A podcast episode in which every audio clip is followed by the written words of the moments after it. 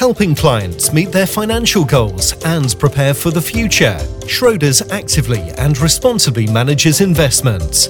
The world is forever changing, and we understand the need to adapt and evolve in line with what matters most to our clients. Hello, my name's John Schaefer, and welcome to the Citywire Wealth Manager podcast.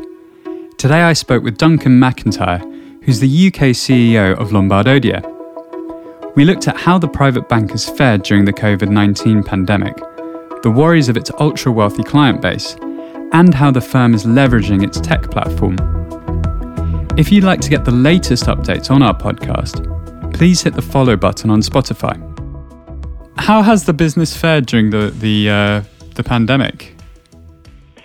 Well, look, I mean, it's been a it's been an interesting year, uh, if that's a diplomatic way of putting it. Uh, I mean, clearly the the the year actually for us has been good. We've just published our half one results, which really take in the whole of the pandemic period. And you know, our assets were very resilient. We're up. Uh, we're at about 290 billion Swiss francs of assets. We've had very strong net new money numbers. Uh, and our operating income for the first six months of 2020 was actually up 16% at 674 million Swiss francs. And I think that's really been driven by you know, strong net new money flows, which I mentioned, and then you know, a lot of client activity during the volatile months. So you know, on, on a business level, it has been good, um, and the clients are happy. Uh, they've stuck with our advice, which was to stay invested and, and not to capitulate. Uh, and that's proven to be a very good strategy. Um, but I think on a human level, there's clearly people uh, getting used to uh, this different way of being, and uh, you know, clearly one of those is getting people back into the office as we get into the end of 2020 and beyond. Sure. I mean, would you be able to break down some of those figures for the UK business? Uh, no, we don't have any. We, we, only ever publish anything at a at a bank level. Yeah, and maybe maybe maybe anecdotally, maybe not being uh, specific about the figures. What have yeah. the inflows been yeah. like and what, what it's the AUM growth like on the UK side? Yeah, so you know the, the UK business has had a had a, had a strong year. We've had both strong revenue numbers and we've had strong asset numbers. Uh, you know, we're talking uh, um, very strong uh, top end of single digit asset growth numbers um, and revenue numbers north of uh, uh, into double digits. So it's been a it's been a good year, um, and you know I think that's a reflection of of the business model that we operate. I mean I think clients have really come towards it, and you know in this time of uncertainty, there is an, an inherent flight to quality, and I think that we've seen that. You know, Lombard Odier, as you know, is is one of the highest capitalized banks in the world. We are uh, we have a tier one capital ratio of 29 percent. Um, and uh, we are a double A minus rated bank by Fitch, which I think is the highest rating it's possible for a bank of our size to achieve. So uh, these are, very important statistics when when clients are looking for uh, safe places to house their, their money in this uncertain time. Um, wanted to look at the concerns of your clients. You, you just mentioned perhaps that they were sticking in markets, but there were a lot of human level concerns. I mean, what what have they been, and, and perhaps some of the, the concerns on the investment side as well? Yeah, look, I mean, I think that the, the client's behaviour has, you know, I think like all of us, it's been a very human reaction. It hasn't been a, uh, a, a big strategic reaction. It's, you know, as one of the bankers characterised it to me when when they spoke to me, they said it, it feels like five stages of grief from panic, worry, then into anger, and then an element of depression, and then into acceptance. So I think there's been a a big process that people have gone through, and I think we can all we can all relate to that in our in our own lives. Um, I think that we've also seen um, clients having a lot more time. So one of the things that we've been able to take advantage of is really having a lot of time to talk to clients. We've been communicating a lot. We have a a small but very wealthy client base, and that's enabled us to spend time with them. So conversations that we may have only got ten minutes before, we're now we, we were getting an hour in the height of the uh, lockdown. So that's been good. It's been a good chance for us to talk through worries beyond beyond just the financial worry. Has that put added pressure on you then, uh, having to have more time with your clients then? Well, I mean, you know, the best bit of this job is time with clients. If I if I'm really frank, so I think that that uh, that has not put pressure on us, but I think it's been it's been interesting to be part of that broader conversation with clients about how they cope with really totally unprecedented elements. And I think the other thing I've seen come out of it is quite a lot of conversations about um, wealth transfer.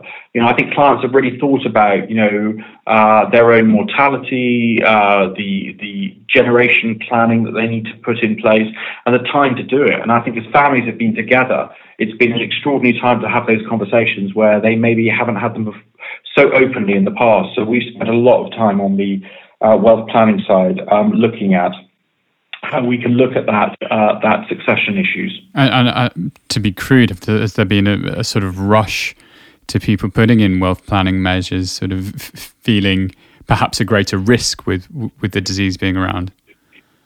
Yeah, I, I, I, I, don't think it was it was a it was a it was a morbid question about their their own life. I think it was more about the fact that there was time together to discuss it, and I think that you know uh, intergenerational transfer is a, is a critically important thing to be able to do and have that chance to discuss wealth.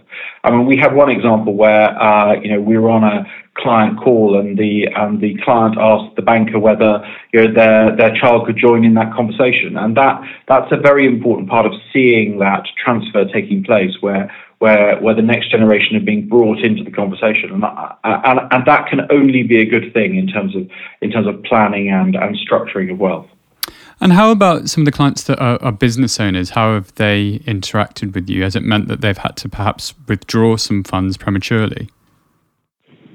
Um, we have had, I mean, there's, there's certainly, I mean, it, it, as you know, it's completely industry dependent. So some industries have been doing extraordinarily well, but if you're in the hospitality sector and others, it's been it's been tough. And we have had some examples of clients wanting to either leverage their portfolios or to withdraw cash, but it's been a it's been a very very limited uh, amount. You know, I think that that the good advice of any private banker is don't invest what you can't afford to invest.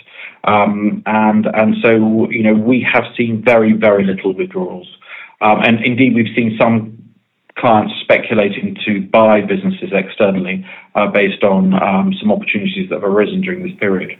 I think that that moves on to what have been the investment trends. Um, you say buying businesses. Has there been more movement in private equity, for example?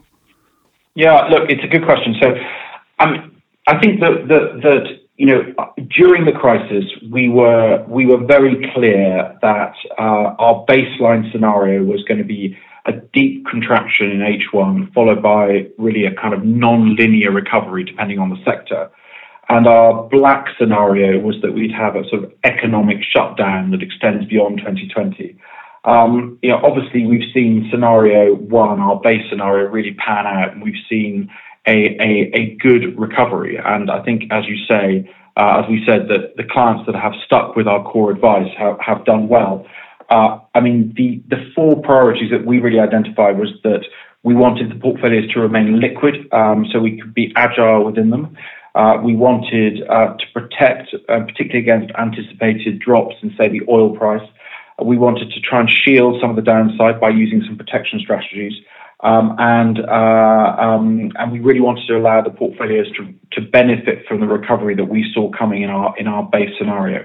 I mean, I think I think where we are today, as of today, I think what we see is that you know we're coming out we're coming out of the worst of this uh, COVID crisis, but I also think that the best of the recovery is also behind us. So we are in in an interesting next phase as we as we go into this. Um, and so I think as we as we look forward now, um, I suppose our our strategic asset allocation is really is really telling us three things. Uh, I think the first one is that we really do see China as a standalone allocation.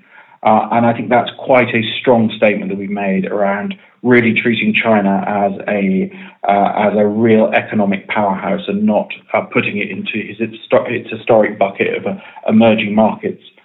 We've also um, seen a lot of work going on around uh, thematic value. So, what I mean by that, we've seen demographic changes, climate changes, digitalization changes. So, we've been playing very strongly into those themes. Um, and then the last one, as you mentioned, is we've been really looking to broaden uh, the investment horizon. So, that includes uh, private equity, but it also includes gold, uh, and we've been we've been big holders of gold for a long period now, um, and and we're still holding about three percent of gold in our balanced portfolios. We did reduce it from its height, but we we are we have been using it as a diversifier. You mentioned um, the importance of liquidity in the portfolio, but as, as I understand it, you're predominantly focused on ultra high net worth clients or clients at the upper end of the high net worth spectrum. So, so why is liquidity so important for those clients? It, it, it, it, it, it wasn't, it is the truth. I mean, I think that we see uh, our clients are able, by their scale of their wealth, to to invest in uh, illiquid assets, private assets, and, and that's something we have been encouraging and using. As you know, we have a strong proprietary private equity capability.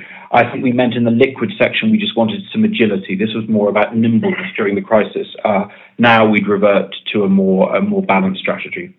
Uh, and you mentioned the um, the prominence of thematic investing, and, and what how are you defining a theme? From your perspective, and how how how are you in, how are you investing? Are you going via external asset managers? Are you doing it in house? We, we, are primarily doing it in house, um, and you know we have seen some.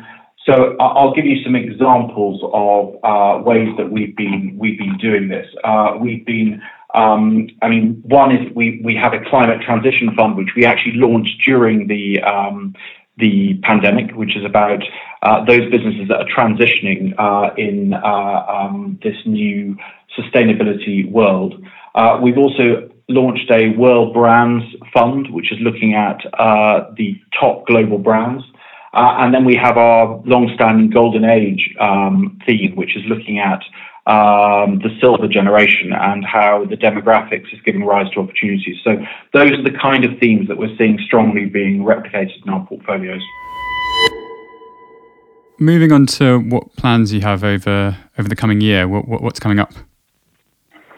Uh, look, I mean, I think that, that we are we are continuing to invest very strongly in our um, technology platform. Um, as you know, we have a, a very strong technological capability, and I think that's been uh, that's been shown to be so critical during this period. Um, so that is something that we are going to continue focusing on.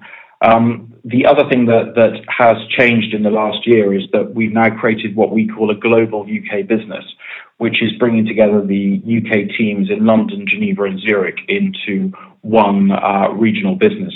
Uh, and that's really enabling us to focus much more uh, in a much more laser focused way on uh, our commitment to the UK market. And what we mean by the UK market is the landmass of the United Kingdom and the crown dependencies and the overseas territories, as well as the trust businesses in Zurich and Geneva. So uh, there's been a, a real focus on on bringing that together, and I think we will cons- we will continue to see that develop um, in the uh, years ahead.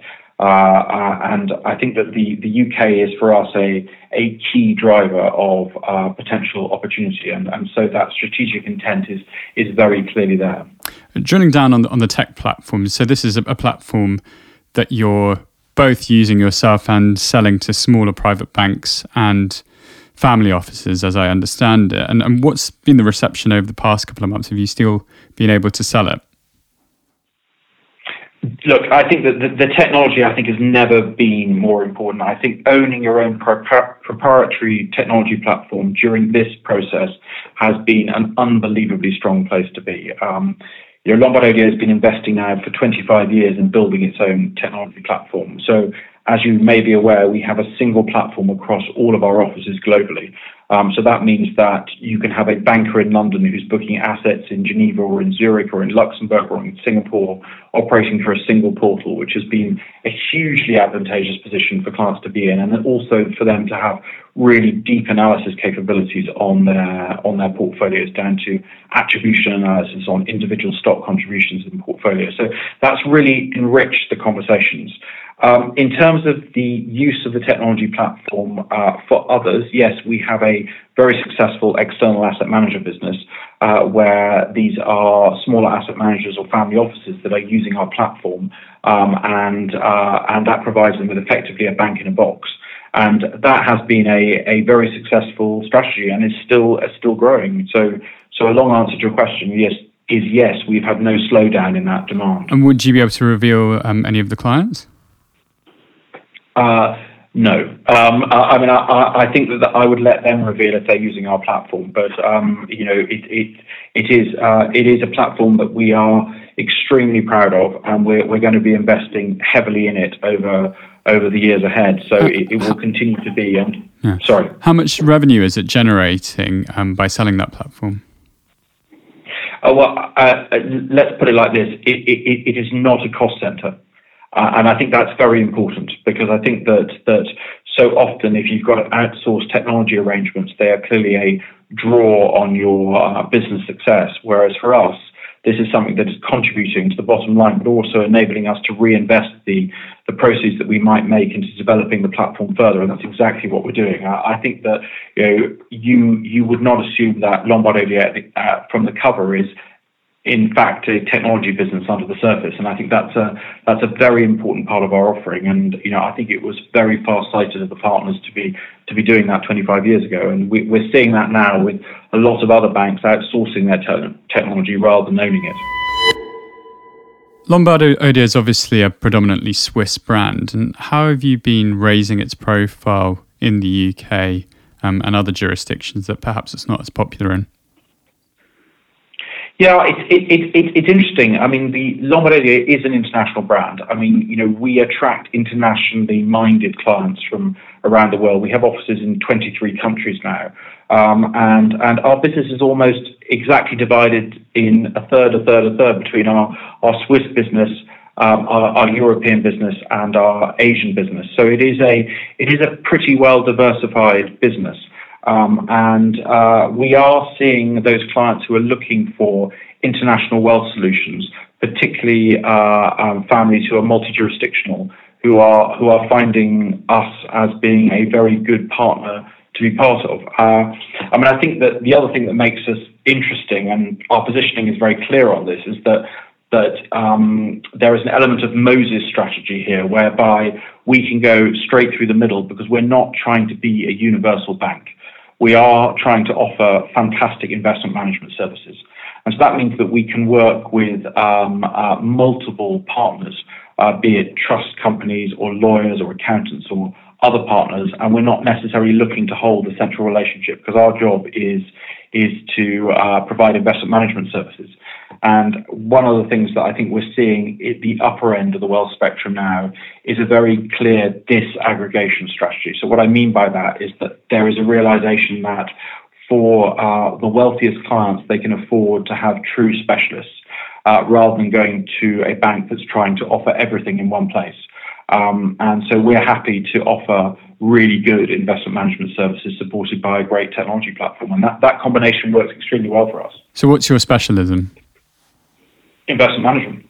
Okay, it's quite quite broad though. But, well, but, but, but, but you say that. I mean, I think what you're seeing is that a lot of uh, a lot of universal banks are providing everything from mortgages through to uh, uh, credit card solutions. We are just focused on the provision of portfolio management for uh, high and ultra high net worth individuals. But looking on the other side of that, having that integrated solution that some of the other banks may offer, is that not more advantageous on things like tax, perhaps? You know, being able to lend against assets, etc. Look, I, I, think there's. I, I, think the great thing about this this wealth market is there's a place for everyone, uh, and I'm not sound meaning to sound uh, horribly diplomatic, but I think that is the truth. Um, but I think that we are able to provide Lombard lending, and we do extensively across our client portfolios. I mean, as you know, we have an extremely strong balance sheet, so we're very happy to do that. And I think that Lombard lending is a good positioning. But we're not about to start offering retail mortgages uh, in the United Kingdom. It's just not the business that we're in. And and actually, I think clients are better served in that retail mortgage space by others. You mentioned London and the UK earlier, and I guess the, the attractiveness of it. Why do you think it's still a destination for the ultra wealthy, considering Brexit, etc. Um, perhaps there are other jurisdictions, perhaps in Asia, that, that might be more attractive to the ultra wealthy. Why is London still key? I just want to point out you mentioned Brexit first and not me. Yeah, so yeah, yeah. very, very clear. Um, uh, uh, look, I, I, think that I'm not sure that Brexit will change London as a as a location. I mean, I think that what makes London so interesting is its sheer diversity and scale. I mean, it is a true international global city. And I think we see that quite a lot. It was interesting. I've uh, just been speaking to a client from a, uh, a major European country who's decided to relocate here. And I think the, the, the point that they're making is that they can see that they can have a a, uh, a very international existence in London. Uh, they have lots of diversity. They have the arts. They have the rule of law. They have the underlying security that exists here. So I think there is a very strong case for London as a global financial centre, and, and we absolutely think that is going to be the case in the in the years ahead. So we remain confident about about London, um, and uh, you know, I, I, and I don't think we'll be misplaced in that. I think it will attract global wealth uh, forever, and um, you know, certainly uh, we've seen no slowdown in people wanting to relocate to the United Kingdom. There's been quite a lot of negativity towards the ultra wealthy of late. I mean, some might characterize it as billionaire bashing, etc. Um, you've been having more in depth conversations with your clients. Has that kind of topic come up? Um, that those kind of themes come to the fore, perhaps when they wouldn't have before? I haven't actually heard it from clients, if I'm honest. I don't think that's a subject that's come up that much. I mean, I think that that you know, there is absolutely no doubt that the wealthy play a very, very important role in uh, in the in the economy of the UK. Uh, and I think we do need to ensure that we don't lose that uh, as we start thinking about the agenda from here. Um, and you know, I think that that London has always been a a natural home for the wealthy, as I mentioned before, and I, and I hope that that is in the mind of legislators uh, in the future. Um, and you know, clearly our resident non-domicile rules are extremely attractive, um, and you know, we hope those will remain so as, as, as the UK finds its new place in the in the world order post um, our exit from the European Union in economic terms at the end of this year. In terms of boosting client numbers and, A, and AUM, where have you seen, um, from which jurisdictions have you seen sort of the most inflows? Uh, actually, we've seen it in, in, from from us here in in the UK. We've seen it mainly from our UK domestic business, actually, an area that we've really grown very strongly, and uh, and that is good. We're seeing you know, business sales, which is what a lot of our clients who realise substantial sums of money make their money from.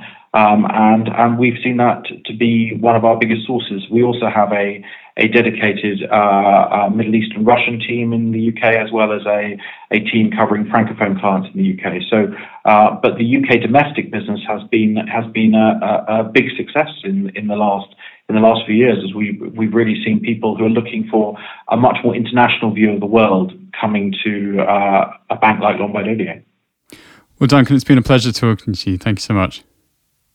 Well, John, thanks very much indeed. Really appreciate it. Schroders is built on 200 years of experience and expertise. We partner with our clients, constructing innovative products and solutions across private assets and alternatives, solutions, mutual funds, institutional, and wealth management. By combining our commitment to active management and focus on sustainability, our strategic capabilities are designed to deliver positive outcomes. With over 5,000 talented staff across 35 locations, we are able to stay close to our clients and understand their needs.